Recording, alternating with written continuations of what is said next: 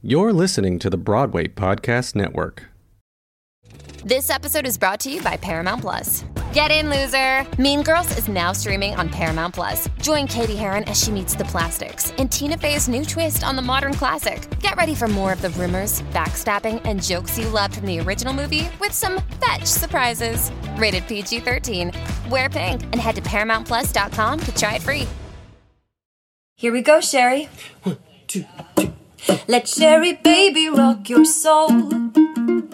She's gonna help you break the mold. She's super magic, truth be told. Ooh, oh, oh, oh. Got lots and lots of musical gold. Spirituality, conviviality, sexuality, quality time on the air, quality time on the air, quality time on the air with Sherry. Cause and effect. Hey, everybody. I want to say welcome to Cause and Effect. You know, we're in the middle of a really, really juicy pass the mic right now where all of the different communities that I have been um, emphasizing the need uh, for um, liberation of are we I've been passing the mic to all of these incredible folks just for the last few months. And so I, I had to stop passing the mic and get here um, with Brennan, myself, because um, Alan, who is the head producer of the Broadway Podcast Network here, um, just immediately dire- uh, like directly contacted me about Brennan and said, "I." You want to get this guy on your podcast because it seems like Brennan's right up your alley. and I responded and I was like, he's mine. so I'm so happy to be here with you. And um, so you know the the best thing that i could do is just give you a brief introduction tell you a little bit what i understand about you right now. But mostly i just want to ask you everything i can about what brought you to this moment of your artistry. Yeah. Um, so everybody this is brennan Kun. yes. Yeah! I asked brennan uh, to practice uh, his name with me um, before because of how important it is for us to be able to take that moment and call people by their name in appropriate ways. We all want to be seen and heard. And so take that extra time and figure that out, everybody, um, because now I'll never forget it and now I'll never say it wrong. And so I just want to say thank you for that, Brennan. yeah. um, you know, you know what? Thank you, Sherry, because I do I think that is so important. I, and I think for me, for so long, I gave people a pass. Yeah. And a, a pass to also like a joke about it. Like when they would try, like at a ceremony, when they would try to say my name, they would first joke that it was so hard. Like, you know what I mean? And I look back on those times and I'm like, but that wasn't funny. That wasn't funny. I had to go play along with your inability to take a moment and care about me. Yes. The, I remember the first time in a ceremony that anyone had ever said my name like perfectly correctly. Yeah. Was my college graduation. And wow. my it was because my mom they my mom had said they had called her the day before. Wow. To ask. To ask. And so they, the person said it perfectly. I, I was shook. I bet you were shook because if that's the first time anybody's ever done that, yeah, shook, shook is an understatement. You were I was, probably. I yeah. was like, I was like, what? My IPA was that good? Like, because we had to write on the card, you know, and like I didn't know IPA, so I went to one of my music ed like friends because I was musical theater. Right. And I was like, "How do you write my name?" and so they wrote it, and I was like, "Maybe we did a really good job." And then at lunch later that day, my mom was like, "No, they called me yesterday." No. Yeah. But thank God, right? Because wasn't that cool for you to graduate? And I think, if for, if I'm correct, I think you went, you studied musical theater, Rhode Island College. Rhode Island College, yes. So, um, so I think that that probably felt extra special, great to actually graduate and have your your name heard correctly in that yeah. kind of circumstance. Yeah, yeah, but I even think like since then, Sherry, like you're so right. Like so often we give people a pat, like a pass to either like try to Americanize it or like to make themselves feel comfortable, you know? And um, I had contacted Alan, the head of BPN, uh, which I am such a fan, so I am honored to be here, and I am honored to be in the presence of Sherry, who I considered no, who I consider to be a legend, Sherry. Like when people think about pop rock and musical theater, they think about you. Can, oh my god, you know, you're synonymous with it now. And I remember I was telling you, I remember, gosh, Sherry, this must have been like seven or eight yeah. years ago. It was a long time ago. But Joy Dewing was holding auditions for the national tour of Rent. I think it was maybe like the 25th anniversary or Yes, it was. Yes, it was. And I sat like in that. on the auditions. Yep, I sat in and on the auditions. Sher- Sherry sat in the auditions, and I remember Sherry coming in the holding room and saying, "Y'all are singing very angry songs." what you she came out with Joy, and they both were like, "What you need to understand is that Rent is about love." and you were auditioning that day for Rent. Yeah, and I was auditioning that day for Rent. Um, I, back then, I was crazy, Sherry. Yeah, Uh, in what way? I I've I've um since graduating uh, minus when I did the Disney college program right afterwards, I've lived in the Boston area. So yes. so I Are wasn't I wasn't in New York. So Mhm. back then, before I had representation, I would like take the 1 a.m. bus and sit my butt outside of Pearl Studios and Ripley Grier and like sometimes in the freezing cold.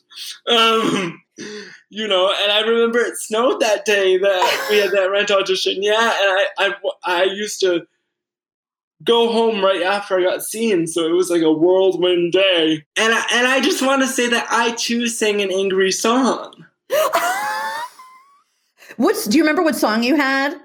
By the fray. And to be honest, when Sherry had approached me about being on the podcast, it was like, oh my god, Sherry, do you still coach? Because I have never, I've never really found a pop rock song that I felt suited me.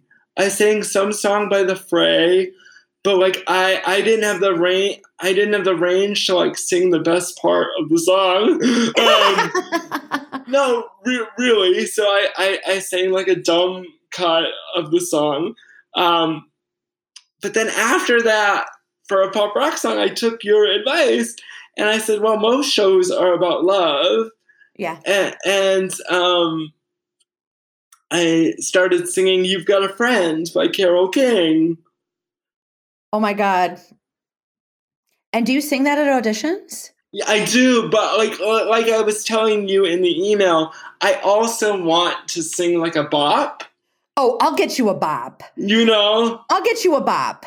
Okay. Listen, Brennan, I want to go back to something you were just talking about, which is that you went at 1 a.m., you got on the bus, you waited outside in a snowstorm to audition for Rent. For anybody who doesn't know you, because I didn't give you too big of a formal adduc- uh, introduction because we just got right into it, you were in a chair. For me, I identify as a, a disabled person Yes. rather than a person with a disability because I feel like we shouldn't even be talking about my personhood. Like that's a given, right? And the with makes me feel like we're a little bit letting society off the hook from seeing that I am disabled. And people people say, well, well, well, your disability doesn't define you. Well, why do you say that? Because forever we have put a negative stigma on disability when my life is positive. That's right. And and I exist as a disabled person. I am, but I am disabled.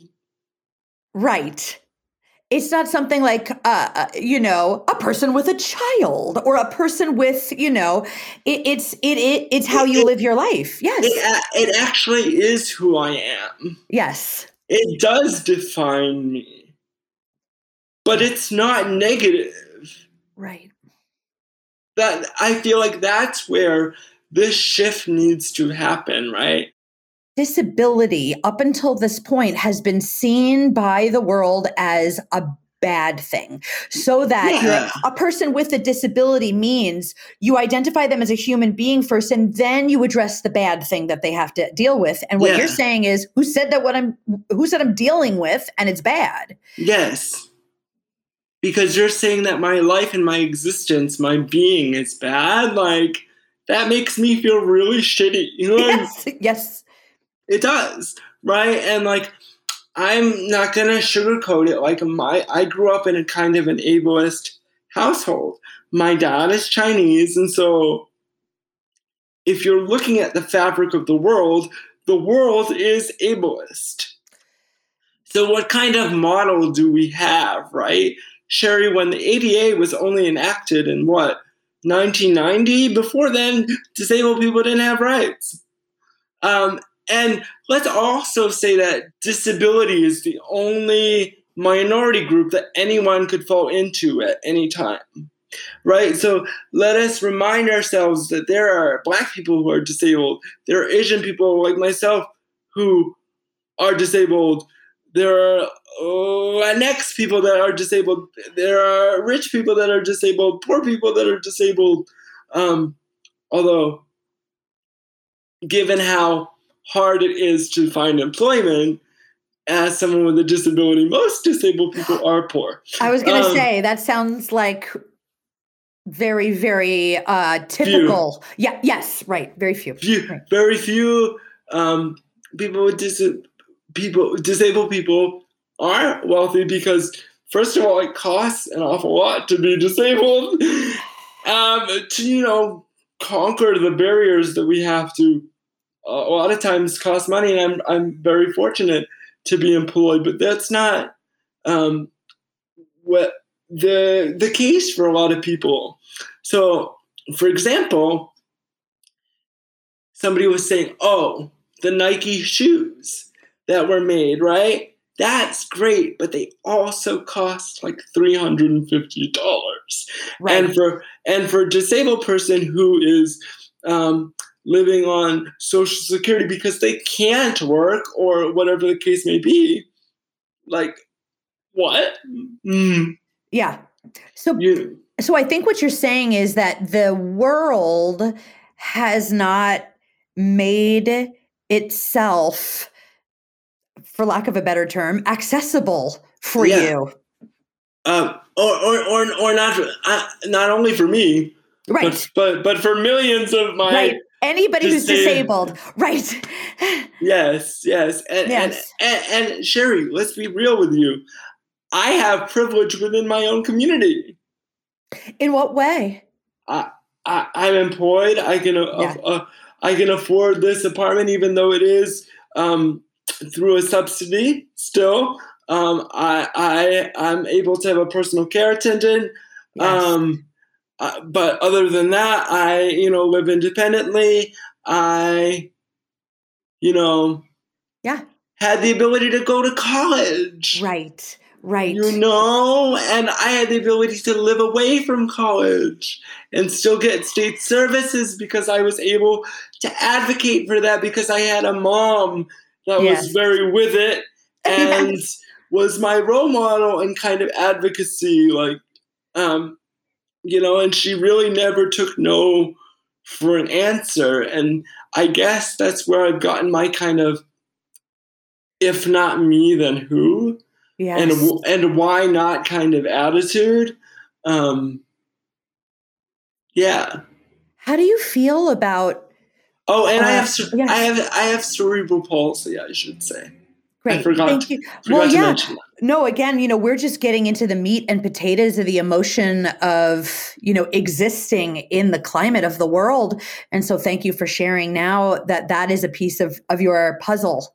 Yes, and so I guess where musical theater falls into this whole thing is I, um, I always kind of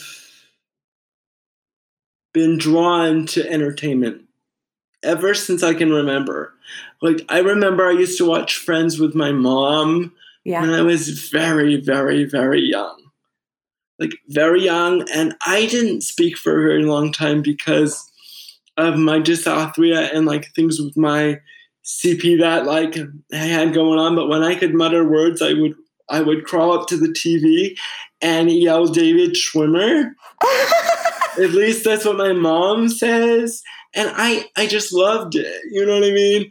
Um, and then I don't know, my preschool teacher used to tell me that I was gonna be famous. oh my Um, god. Yeah, and then you know, elementary school music class, loved it. Like I was Oh, just yeah. one of those kids. We did like the school play in second grade on Grandparents' Day, I was all about it.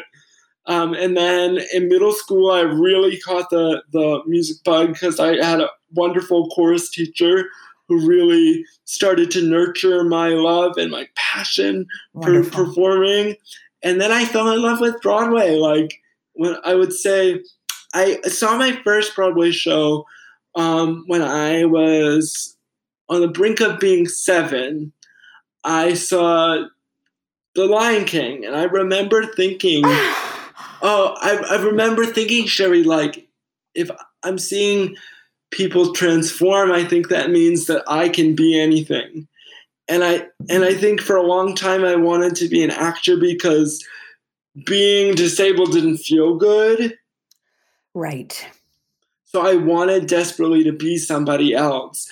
But now that I feel empowered by um, being disabled, I'm really interested in joining the the two and really telling disabled narratives through all different kinds of lens. And I really love that you're saying that because part of the work that RTA does and part of our the growth of our program is sort of looking at all of the roles that could be played, well, that were authentically about disabled people, that were played by people who were non-disabled all this time, and then roles that actually have, you know, no path of yeah. Why not? Right. well, and I yeah, and I feel like for so long, I would count myself out of things, Sherry, because like I I, I didn't think. And I'm gonna actually say something that I've never really said in public before. When I used to go into auditions, I was very concerned about looking disabled. Up until about five years ago.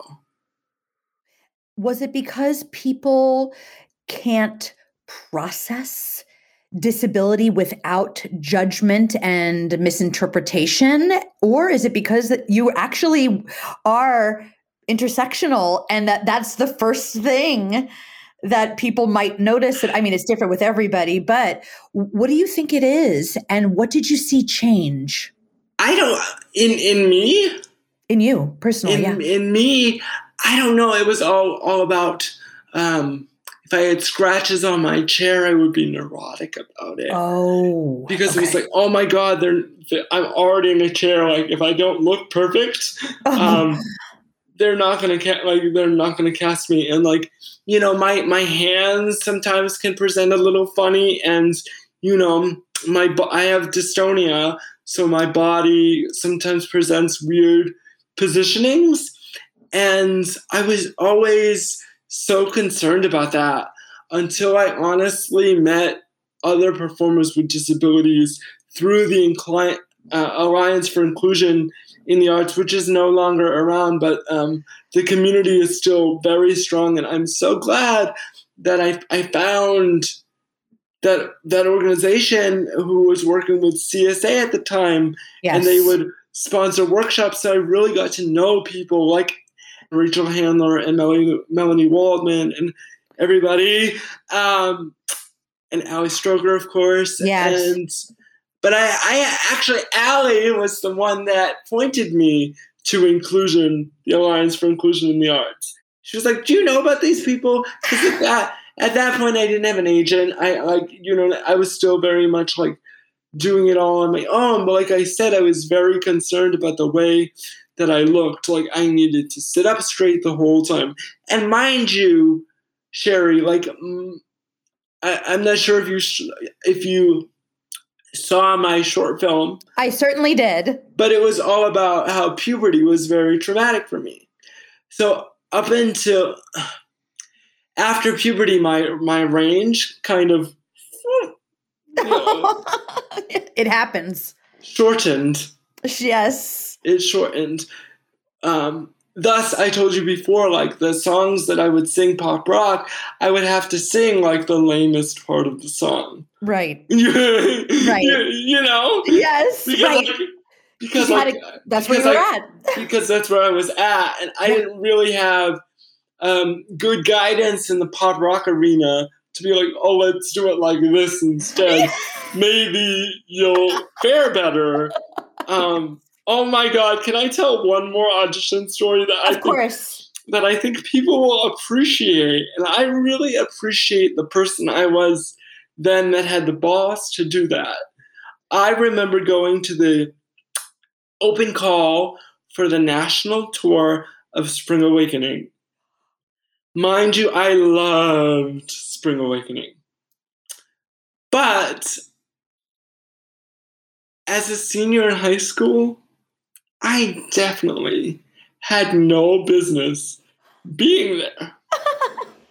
Mind you, I didn't know anyone who really played piano. I didn't want to ask my um, chorus teacher because I I knew she was gonna give me a little bit of attitude, like, "Why are you doing? Why are it? you going? Why are you going to that?" Yeah. Um, and mind you, before that, I had actually auditioned for Thirteen. Yes, Oh, wow. they they had a disabled character. And Sherry, you're gonna laugh at this, but I went in there and sang, um, "Is it How Do I Live Without You?" oh my God, you did? That Diane Warren song. Oh my God. First of all, thank you for saying it's a Diane Warren song.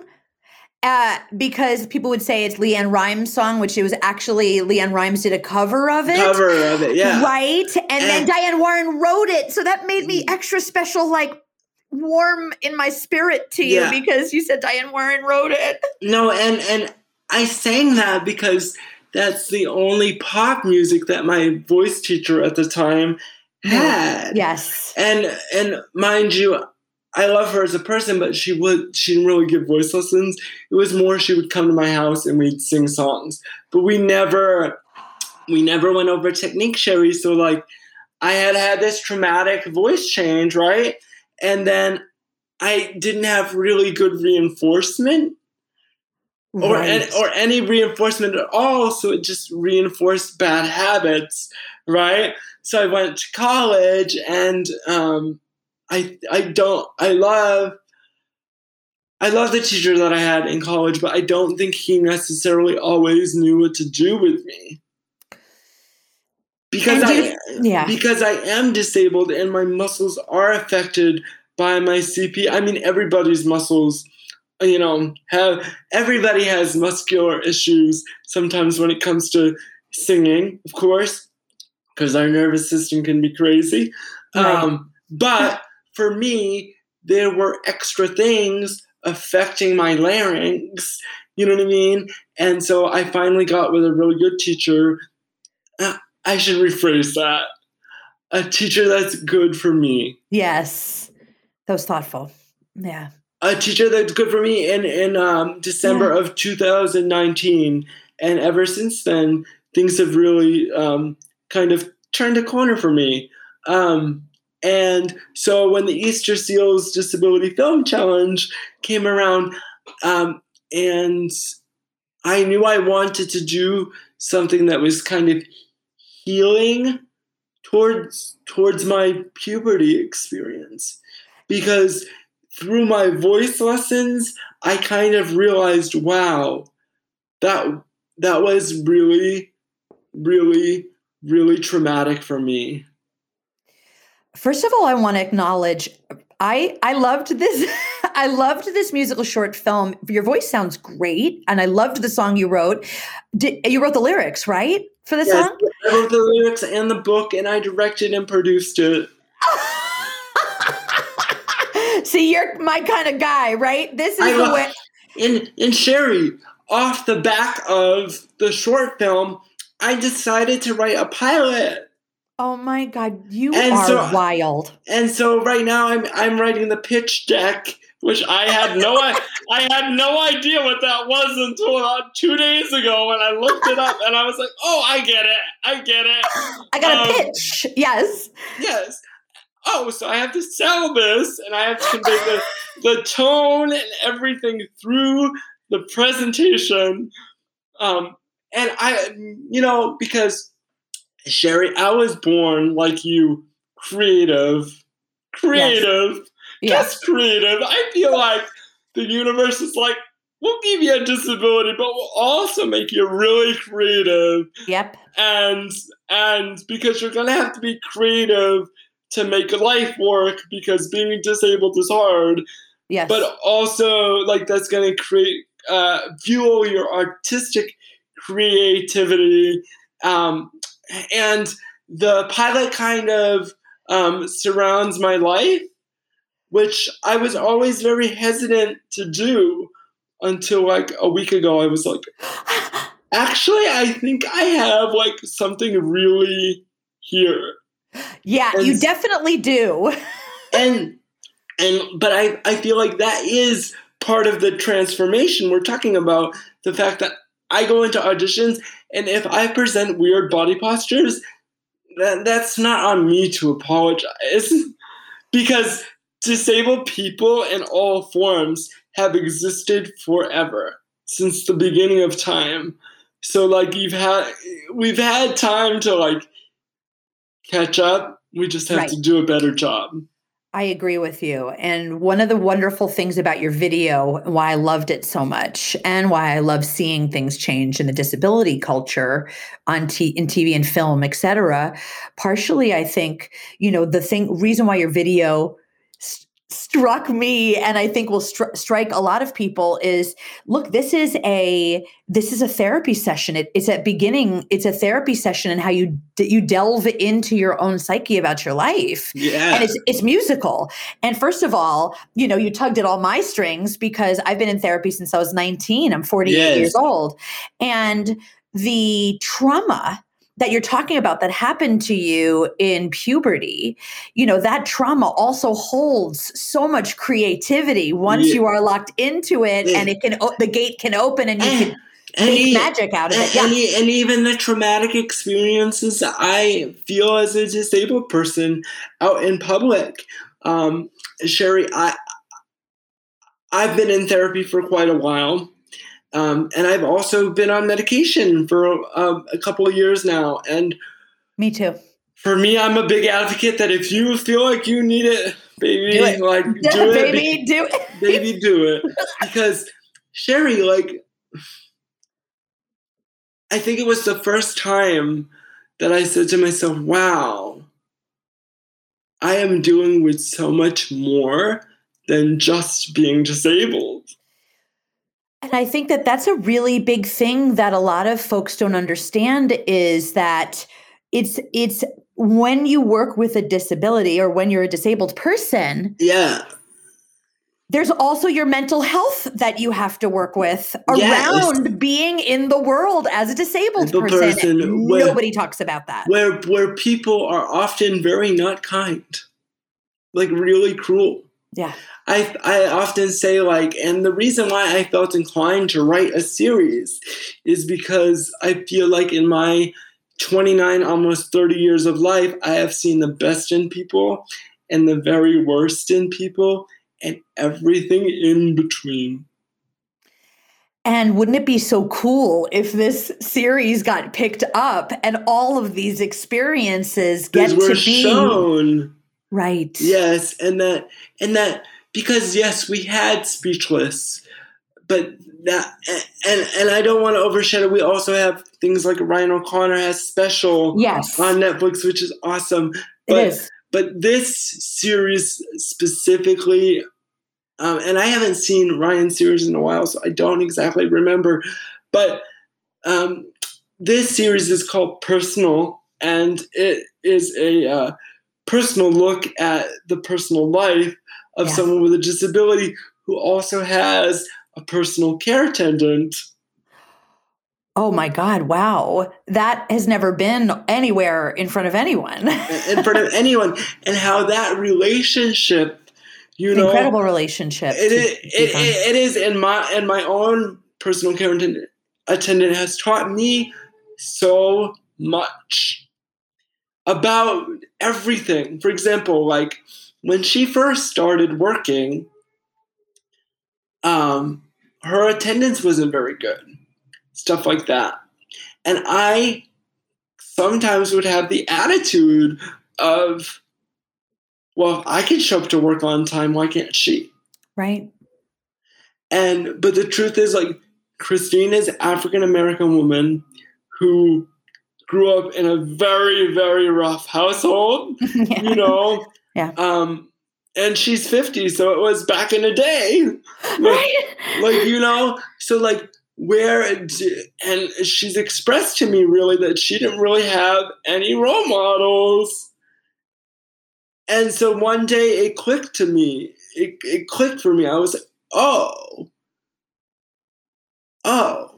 Yeah. So it's it's it's about my attitude and and and and and and my, my and me creating an equitable workplace within my home. It's so fa- it is so fascinatingly personal of like how do you reprimand somebody in your home among your stuff? Like,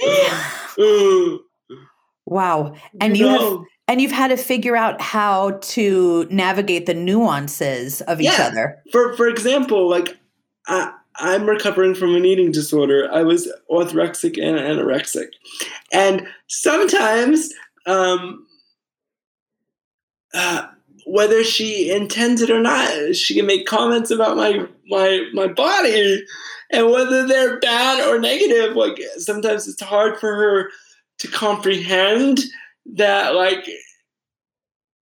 It affects me like that. Like, you know? Yes. Yes. And she has to also understand the nuances of you. yeah yes and and so it's it's a very fascinating Yes. relationship. And also as an actor there's no one that believes in me more than christine does. Like you know she is no she is really into it. And honestly she's a really great actress and she wasn't very confident in her ability to read aloud but through no but through her helping me with self tapes she is wonderful so, So like, that's so exciting that you actually use her for your acting career as well. yeah and she's Oh, so amazing. and she's so into it and I will put it out there the the the pilot is based around christine and i's relationship mostly with um other characters that include my mom my dad and my sister um and my name is brennan and the main character's name is braden um Very yes, close. Yes Yeah, so, love so it's it. all, all mirroring life but i'm gonna put it out there that i want Audra McDonald to play my personal Oh my care God. attendant I She- wish it so for you. she would She's be best. perfect. um, Um, wow. And so another thing that I want to um, bring up about all of this because it's so exciting is that it, this is also a musical series, which means that will there be a music musical numbers inside of these episodes? uh, maybe. I was thinking about at least one musical episode for sure. With you know, I- I don't. I don't know about a musical series. The pilot has no music. I was thinking about having music in the pilot, but then I was like, no, maybe I'll save it. Um, Save it for a big, a huge number, Yes. right? Fully staged. No, no, no, Yeah. no, no, no, no. Where the whole episode is one musical. Oh maybe, maybe everything is sung. it's sung through. you know? Hey, it's Kaley Cuoco for Priceline. Ready to go to your happy place for a happy price? Well, why didn't you say so? Just download the Priceline app right now and save up to 60% on hotels. So, whether it's Cousin Kevin's Kazoo concert in Kansas City, go Kevin, or Becky's Bachelorette Bash in Bermuda, you never have to miss a trip ever again. So, download the Priceline app today. Your savings are waiting. Go to your happy place for a happy price. Go to your happy price, Priceline.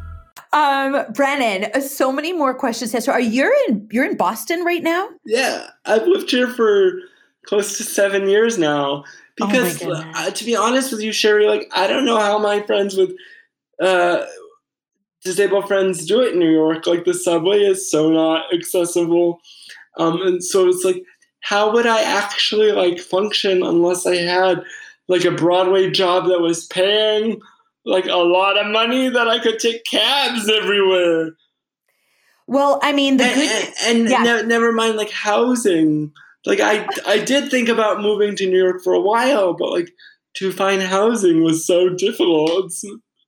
The other thing that I think we're starting to realize, you know, from the pandemic happening is that New York is cool, but it's not the end all be all. If you're good, and you are, you could submit tapes and have Yeah, people do callbacks, and I then they did- fly you out when you book the job. yeah, or exactly. And so looping back to when I was, you know, on the sidewalk at Pearl Studios at one in the morning, um, there was one audition where I was auditioning for City Center Encores. Yeah.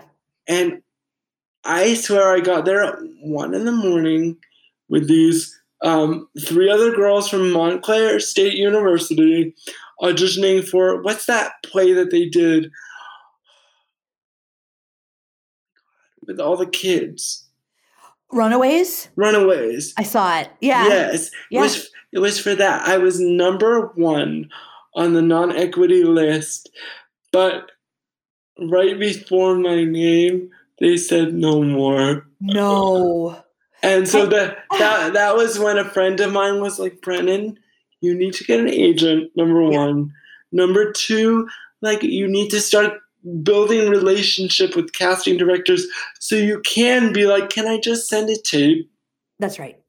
You know And here's the cool thing that came out of the pandemic, like, because very few cool things came out of this other than our consciousness of the damage we do and how we need to repair. Yes. right. Um, but I think that now we're going to be on camera a lot, my dear. So, you know, I think that everybody's realizing that they're really getting a sense of people and what they're like because we get to be animals in our natural habitat. But and, and I just hope that all of this sense of accessibility, especially in education, That's right. doesn't go away because as um as a person that was often denied accommodation in educational settings, you know, now that now that they're forced to, they're like, oh, it's cool for everybody. And it's like, what happened back then when I needed it? when Like, I needed it. Right.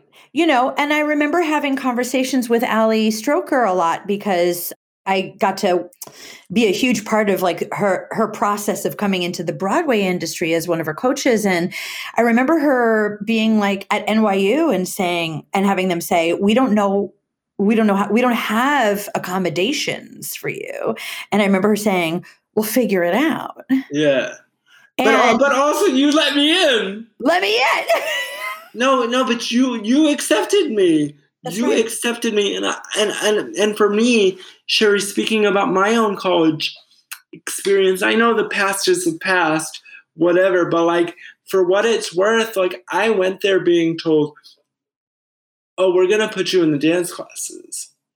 We're gonna fully," and and that never happened. oh my god. They were all, they were always always like, "Oh, you'll just take extra acting classes," which was wonderful, but like, you know, where was Right. my inclusive training? Well, and I think that that's something that we have been in a conversation with with uh, RTA and the Care Coalition. One of the members of our team also has CP, um, is queer, um, and also Latine, and you know something that they were saying was going on at school is like okay put me you, thank you for putting me in this dance class but like do you know how to work with my body? That that that is also the thing yes. So like that's when but that's when you can get dance teachers in chairs over zoom to teach the class remote to that person right Right. And and that teacher could then also study with that person and learn great techniques on how to work with Yes. disabled actors in the in the in the uh, in any of the arenas that we need to train you in. and, and I will say, like, not to dump on my college because that's not what it's that's not what I mean. But it's like the first time that I was like, oh wait, you don't think my disability is super cool? That's so interesting that that happened at college. Like you don't think it's cool? Like I guess because before then I was surrounded by people that did think it was awesome. Like you know, I I guess I not that they didn't think it was awesome, but like, wouldn't you want me in the dance program to explore that? Wouldn't that be cool for your growth as a teacher? Right, you can't just bring me into the program to sh- you know as a disabled person and then not work with me to build both of our skill sets. yes, no, no, but I mean, like, as a professional, I guess, like, wouldn't you wouldn't you be excited at the prospect? of, ex- of expanding your art. And I guess that's the first time that I really had that door slammed in my face in that way that I was like, oh, wait, you don't think this is really cool too? Did you have to spend those years at school uh, um, in a world where you had to keep saying, Can you do this? Can we get this? And did they stay in a place of not thinking it's cool, or did they catch on eventually and start, not, I mean, accommodating, but start actually like creating a space for you to thrive in? I don't th- no, not really. Like, not really. Obviously, I was like struggling vocally, and like, I didn't have the knowledge then, Sherry, to be like, oh, that means this teacher isn't working for me. Maybe I should try something else. But like, my advisor also didn't say that. Because your like advisor didn't know because they'd never. That's what happens when you don't. Ex- exactly exactly and i think and i think i was like leaning on them but like they don't really know without me but like i didn't know i didn't know how to bridge the gap then Right. Are you finding are you finding you could bridge the gap in our industry?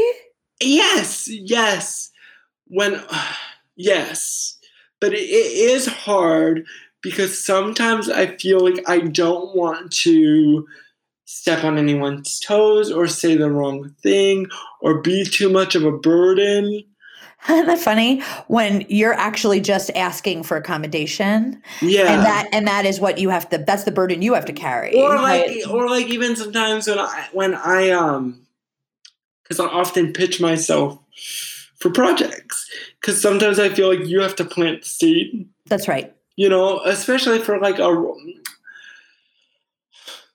say if it was uh, for example everybody's talking about Jamie Yes.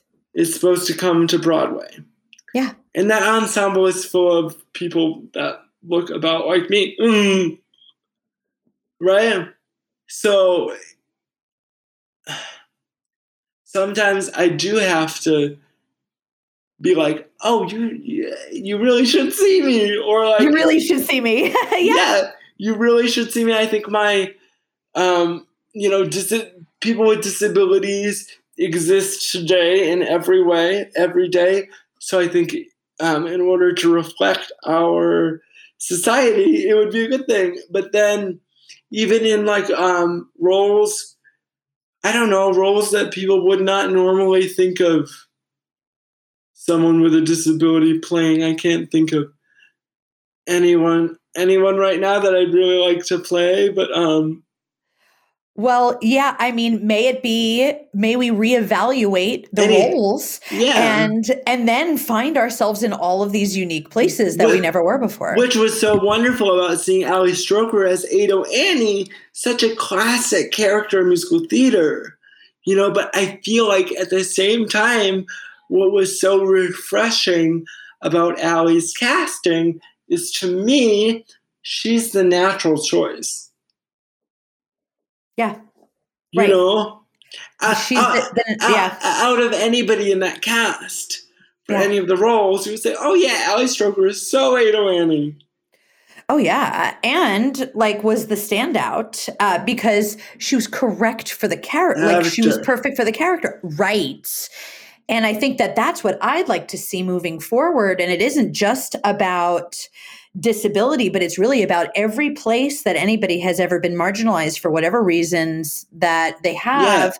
That now all of the roles and all of the musicals have the truth in the storytelling. Who is the story really about? Yes. And then who's the palette of actors? Oh, for okay, I, I have a role now. Mark, Yeah. Mark in Rent. I would love to play Mark in Rent. It's a fantastic part for you. I would love to play Mark in Rent, but but but in my mind, I was like, oh, e- even auditioning for that Rent National tour that I had no business at, I I didn't think of myself as that. I was like, oh, maybe I can be Steve and Steve and Gordon. Is that the name? Gordon, yes. The the, the squeegee Will I lose my dignity? Yeah, because Yeah. I, was like, oh, that, oh, that's a that's a sad part that people will see. You know, but you know what I'm saying. I do know what you're saying. That's And- a, that's a sad part. So people will buy someone um, with a disability in a sad situation like that. Yep. Yep. And it's so to me, it was like I, instead of Yeah. being Mark, who is the center of the story. Well, Mark is kind of neutral. he is kind of neutral and that there is nothing about that role that is not that could not be played by you and that's the work that we get to do now as facilitators of our new industry or an, a better industry is every single role needs to be looked at, at and decided upon what the entire palette of possibility for those characters are. You know, Ali Stroker and I at, at the beginning of, of our career together, you know, the first thing that I was thinking of is like, oh my God, you'd be such a great um, Elle Woods in Legally Blonde at college. the Did- beginning of Ali's career. Did that- she and ever we- go in? Did she ever go in for that? No, she didn't. But it was one of those things that made me go, oh, you have to tell them how to use you. That's what it is. Yes. So I have to plant the idea to be like, oh, that's actually a good idea. Like, you know, because I don't think people often think about Mm-mm. that. Or like even like more I would love to play Moritz in Spring Awakening. Absolutely. You know, Yes. I feel like that really calls or even like my one of my dream roles is Charlie Brown. Oh my God. I played Lucy. and, and, and I feel like putting an iconic, iconic character like that and placing it within the realm of disability is perfection. next level yeah oh please and and it excites me too because i think even though like i said this pandemic has been um challenging for every person when we come back there is a world where the casting offices and the producers are going to be like okay you want to change this place show me what you got show me how you want to do it let's see let's see you in this material But but but I guess we can hope for that innovation, right? Sherry, Yes. because I guess that's what I was saying before. Like when I was first starting out, you know, um, in this industry, even in high school, I was like, but but but, but wait, you don't really think this is so artistic to have me involved? You know what I mean? Yeah. You you don't want to grasp at this opportunity too, and like Yeah. Sherry, if we look at our industry now, like it's great and all, but we're still having people that are non-disabled playing disabled parts. Well, you were saying the industry's great and all. I don't think the industry's that great. I think the industry is has been an ableist white supremacist yeah, industry. yeah. So in our You- rebuilding, No, no, you're right, but Yeah. but but that but that's me as an actor saying, Yeah. I I don't wanna work. I want to work. I don't want to piss anyone off. No, but that but the, but that but that's the, but that's the It is- reality of it it because is the reality. Because Sherry, like I'm disabled, they're gonna need they're gonna need to make accommodations which cost money. Like Right, but isn't that an investment we need to make because yes, but but in my We- pers- in my personality, I'm still yes. still walking on eggshells because you're like, Yes. if I'm asking for all of this, I need to be very quote unquote cooperative, cooperative, which is, which is a piece of shit. But it's like after isn't it? After years and years of years of of you know feeling that way in this industry, it's hard to like um Shift, snap- uh, automatically snap out of it, right? yes of of Yeah.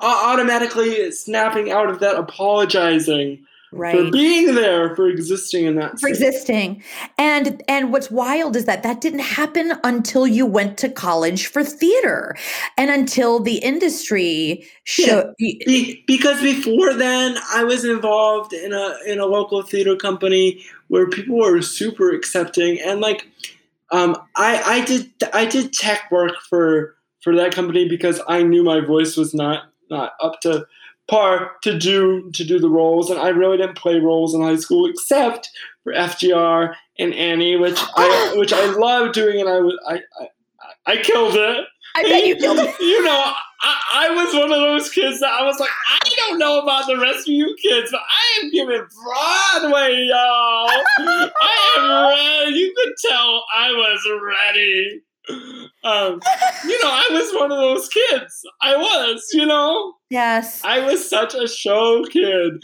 Like I was Thank obsessed. I was obsessed with Broadway. Like I used to go and my my dad, my dad used to drive me, my sister, my cousin to New York like at least once a month to rush all kind of shows, and he would sit his ass in the car while we went. And he, but at the same time, Sherry, he would see shows. He saw Laura Bell Bundy and Legally Blondes. He, he saw Audra McDonald in 110 in the Shade. He saw LaChanze in The Color Purple. Oh my like- god. And yesterday, my family was talking about all the shows we used to listen to, and my dad um, was telling us that he was listening to The Color Purple on YouTube with Oh Cynthia. Erivo. But it's like, isn't that wonderful? That I think that the Yeah. arts have really changed them too. That is awesome. You know? Yeah, because he's not just doing it for you and for your happiness. He's getting happiness out of it too for Which is- himself. which he's is something it. which is something that I would never expect from you know a seventy year old man from from Thailand. You know what I mean? Because Yes. the, the arts in Asian culture is is is um it's a funny thing, you know, and I can't. I know for certain my parents probably wish I went to go be a dentist or some, something like that, but that's not going to happen. Um, but yeah. Are are your are both of your parents from Thailand? Are no, you no, both my, of your parents? my mom's white. So can I ask a question while we're on the subject matter, which is how are they in Massachusetts also? Well, they're you? they're in Florida right now because they, Okay. they they snowbird, but um, Oh, yeah, uh-huh. they live. that's cool. they they live in my hometown. okay. I grew up in Fairhaven. Oh, oh wow. Yeah. So, how did everybody do during this during the pandemic and during the the everything that's happened? Were your did your family? Uh, I I like, I don't even know how to ask this. How is your family? They're they're they're, they're good. Yeah, thankfully they're good, and I'm really thankful for um, the fact that I've stayed really health, healthy and that uh, I was fortunate enough to get the vaccine. I work at a hospital. Um, you know, oh, so you got the vaccine right away Yeah, as soon as you were able to get it. Great. I, I got it in fe- in February, and that also took a little bit of advocacy because I was like, but wait, what about employees with disabilities who are at higher risk? Like, can't we be bumped up into the because they did it in waves? Right. Um, and and and it ended up working out. But it was very, you know, it was nice for me to say, but no, but no, but wait, what about? You're not going to forget people with disabilities because So, we're forgotten about so often. right. What do you think we need to do in order to put disability on the front burner? And I understand that Black Lives Matter and all of the race issues that are currently in the But yeah. here's the thing, Sherry. There, there, there, uh, there is so much about race tangled in this conversation about disability. That's They- right. That's what I wanted you to talk about. Yeah, So they go when- hand in hand. So when Yes. we're when we're addressing disability, we need to be addressing class issues Yes. and a race, and Right. um, you know there are many BIPOC people who have disabilities, and like I said before, and it's worth saying again, disability is the only um, group that anyone can fall into at any time. And granted, I've been disabled forever. Um, you know, but there are there are people that become disabled every day, and I really want them. Um, I feel like if people become disabled, it becomes a tragedy so often, right? Right. But but if we flip the narrative and if things were different for disabled people in our society, um, then maybe it could be a triumph. Not only that, but the cool things that come out of the disabilities we work with, the neurodiversities we work with, all the things that we that make us contain multitudes and make us It- cool artists. It only enriches it, right? it enriches every yeah, it gives our point of view uh, a fresh take on the theater world. And then I guess that goes to like back to my point of like casting directors and producers. It's like I don't I don't quite yet know how we um, make them see the value in it, right? Because it's it's it's it's all about money. Yeah. So it's all about making them see that that that when you see that disability has value. That's what's so shocking to that me. disability has currency in our industry.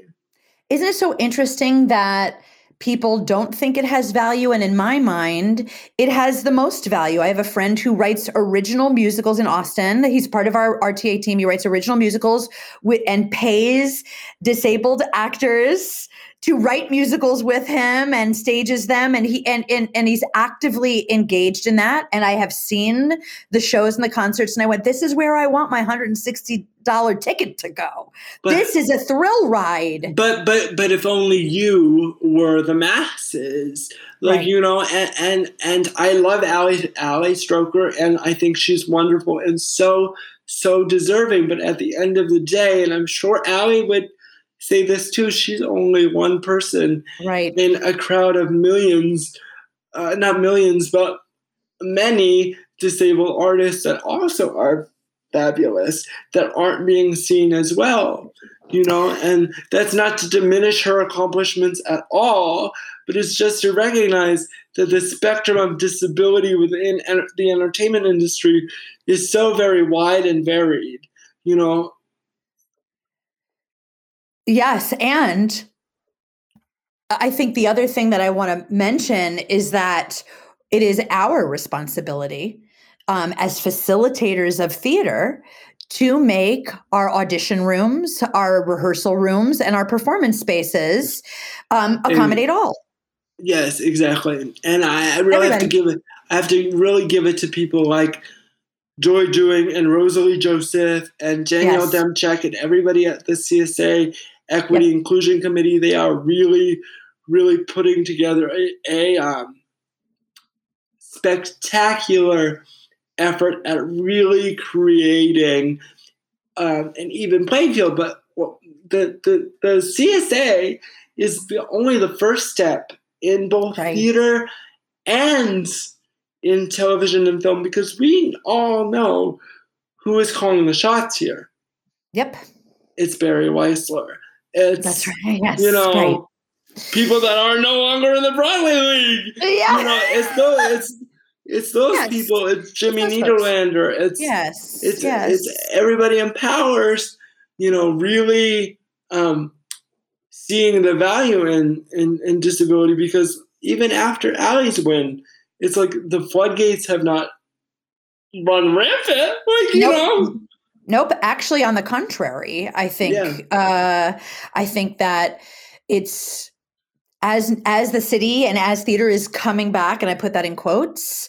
Uh, I don't think that any that anything should come back until these things get opened up, um, addressed, and that we come back to an entirely Mm. equitable process. It's just not. It's not worth it. yeah.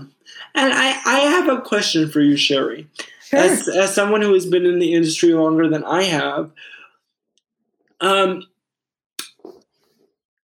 why why do you think um, it has taken this long to get this far?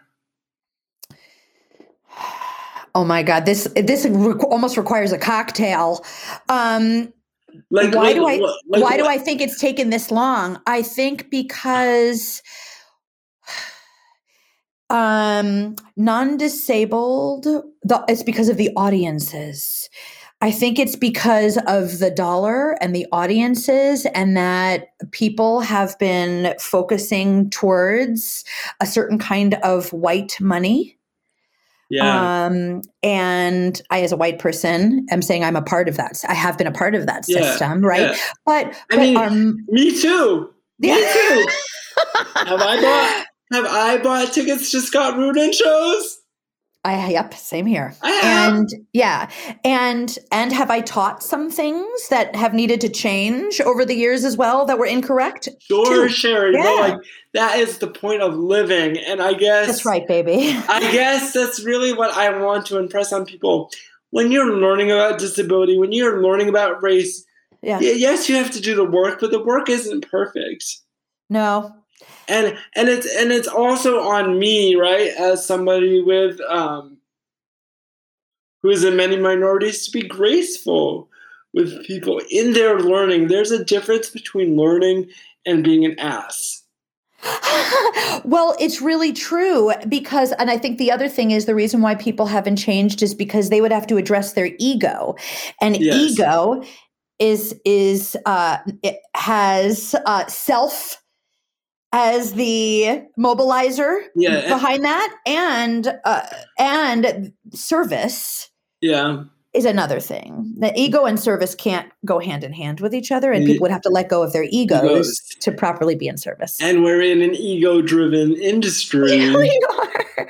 Hopefully, not when we come back. I mean, I hope. I- I hope. That's my hope is that we could see a little bit of Mm-hmm. regard for everybody else but the people who've had all the opportunities. But but forward. but but I have to say I was listening to your podcast with Joy Dewing, and I have to say, back in the day, Joy was doing the work. yeah, She Joy and I were the, the first. We were the first auntie al- allies. Joy and I, back when we were little, back in the ba- in the day, I think we were the only white white women who were actually listening and Yeah. and and asking. Go And ahead. I and I remember at those auditions, and I would be the only person with a dis- disabled person in those holding rooms. You know, the only one, always. Nobody, nobody else. So like, I can only, I don't. yeah. Yeah, there, there's got to be, there's got to be more. There's got to be more, and I agree with Ali when she says we have to be the best people in the room. I, I agree with that, but I think there's also a give and take. That I it's, agree. it's hard when you're in the when you've been beaten down so much to be um, good because I feel, because because I feel like for a lot of people with disabilities, um, I'm very lucky that I get to audition a lot. But for some actors, uh, disabled actors, they only audition three times a year. So like, if you're only auditioning three times a year in the room three times a year, how are you expected to do well, and of course you're going to be so desperate. Yeah, and so nervous because you're not practicing all the time because that's a privilege. well, that's a privilege. Exactly, because education in the performing arts is expensive. That's my right. my ultimate dream after I star on Broadway and and on a sitcom is to open a a, a free performing arts school. Wow. And would it be what is it is it particularly geared towards any particular uh, modality or with anything in mind or is it just accessible it's just free for the people who deserve to be trained Yeah, because funded by the arts no, because, no, because listen, good training is so expensive, right? Good Right. training is so expensive, and so if you're some somebody in some rural area that doesn't have the money to go to New York to take class, or even to take the money to take voice lessons from your like neighborhood person that charges fifty dollars a week, yeah some people don't have that. Like, you know, Yeah. and so when we're really talking about equity, I feel like money has a lot to do with it. yes it does You know, and and and and some kids have parents that don't want to drive them, so we need to make it virtual so that they have access. You know what I mean? I just really I think the arts can do so much to change the world, obviously, and so many people turn to the arts but don't value it in an equitable way. well what's exciting is that you are uh, leading the charge with this brennan with your artistry Yeah, and and that's why I wanted to produce uh, Brennan a new musical, but actually a short film to also addre- address the Asian American experience and really uplift that. In the film, you'll see a uh, traditional um, Chinese ritual that's meant to connect with your loved ones. Um, of course, um, this was a mockumentary, so it was done in a mockumentary, a satirical Style. style.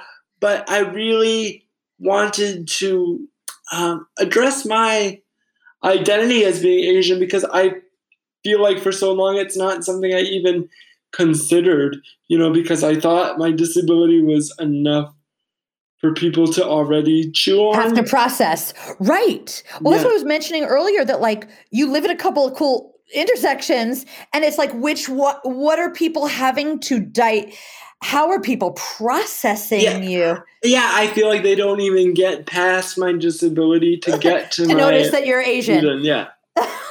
so i'm sorry i'm laughing at that but that is the truth of a lot of folks that i know that live with disabilities and are intersectional right Yes. is that like you have to figure out what are people processing first and how do they process the, the pieces Yeah. um and then and, then and, yeah and then like I'm also uh, proudly gay. Um, Me too. yeah. that's another. See, but that's another intersection Yeah, that you bring to the table, and where does that get processed with everything? and I and and one and and one um, important thing that this this um, series I hope will address is a love life um, when you have a Right. disability because that has been tremendously difficult for me, and I know for so many people.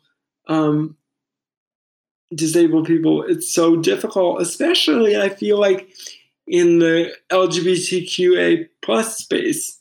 Ironically Ironically, ironically i often think if i was straight it would be easier.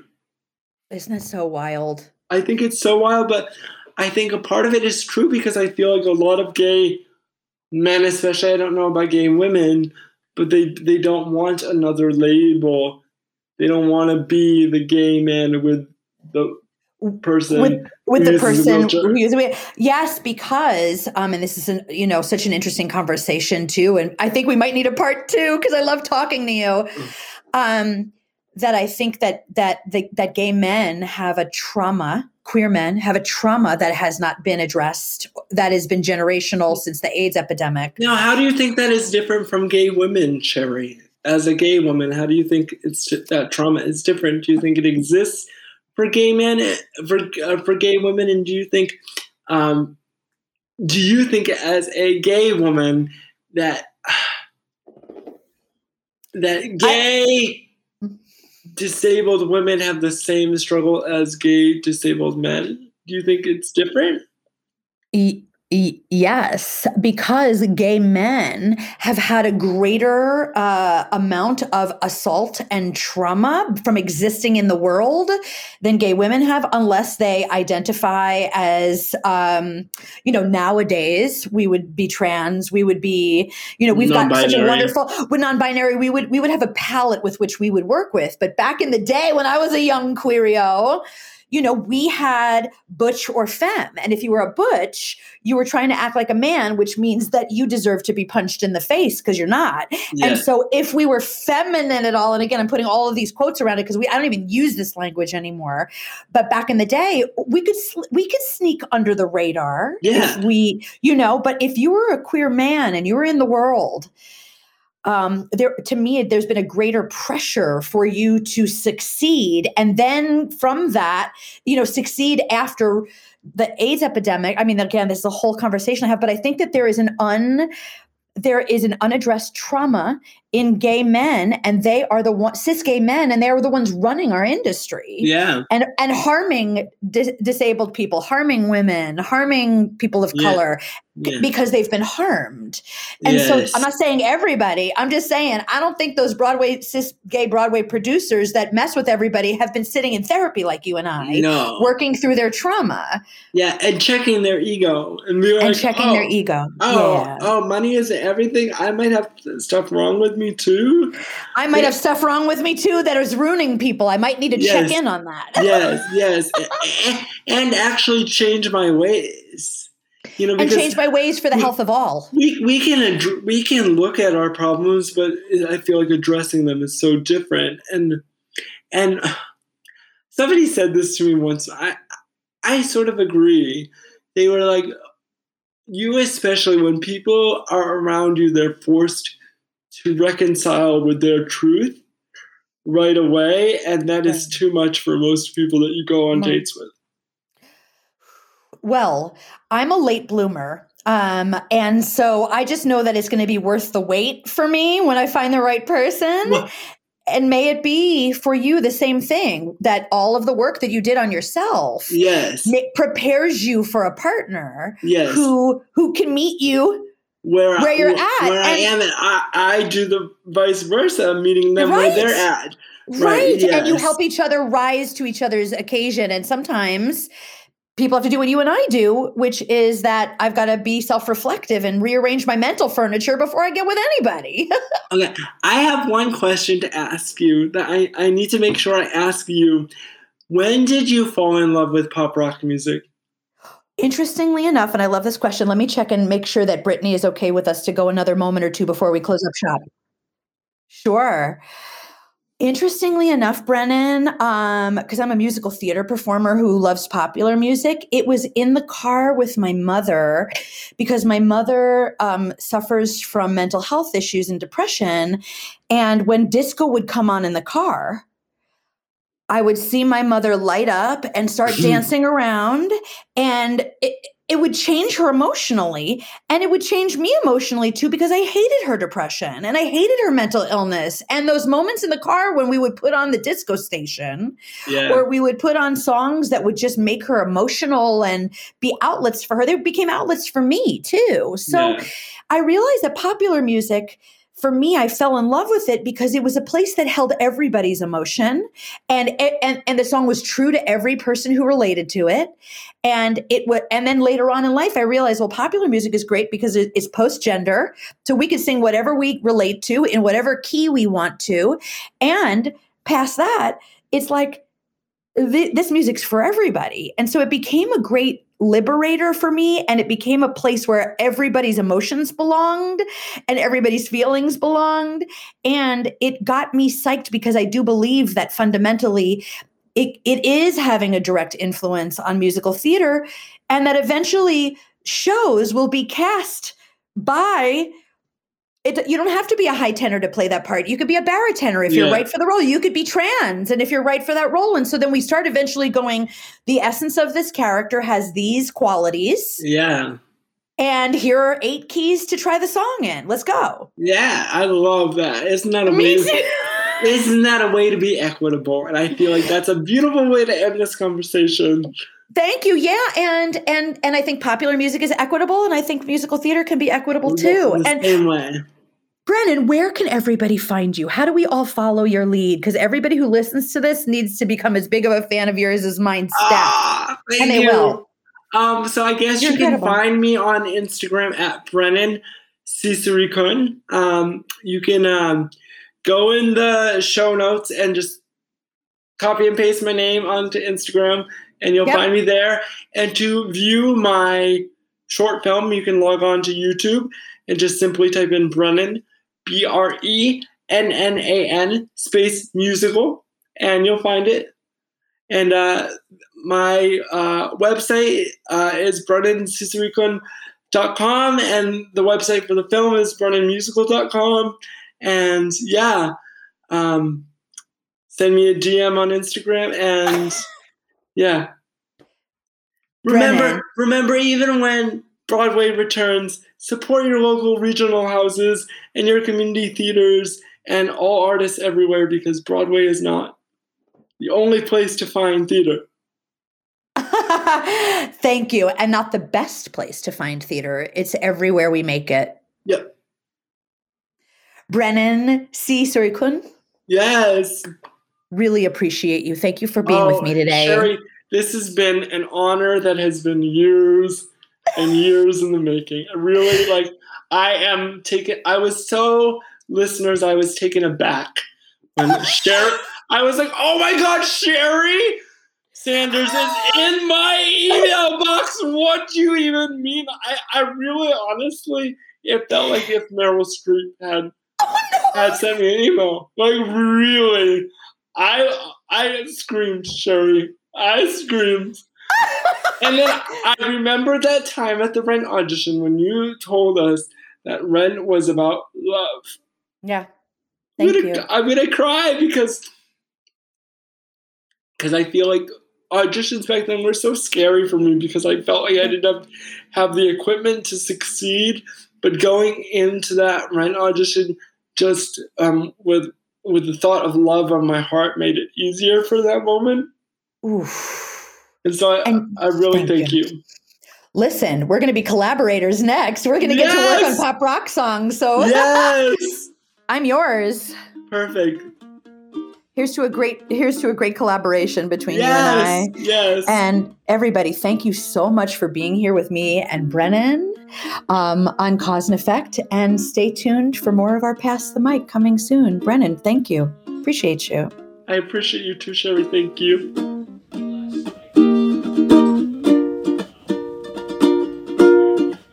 Hey, everybody, it's Sheri Sanders.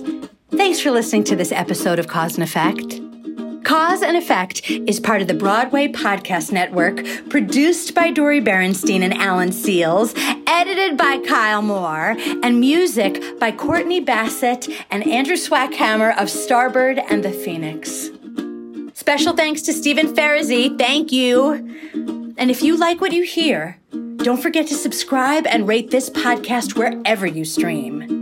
You should also follow me on Instagram at Rock the Audition. And to learn more, visit bpn.fm backslash cause and effect. Peace.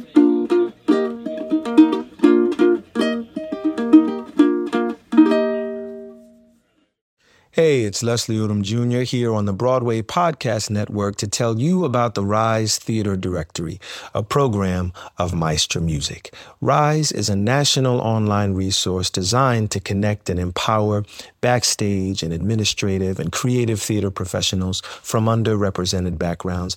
If you work or aspire to work in the theater community, this can help you find your next project. And if you hire theater professionals, search the Rise Theater Directory to find your next team. Create your profile now and get more information by visiting risetheater.org. That's theater with an R E R I S E T H E A T R E dot org because only together we rise.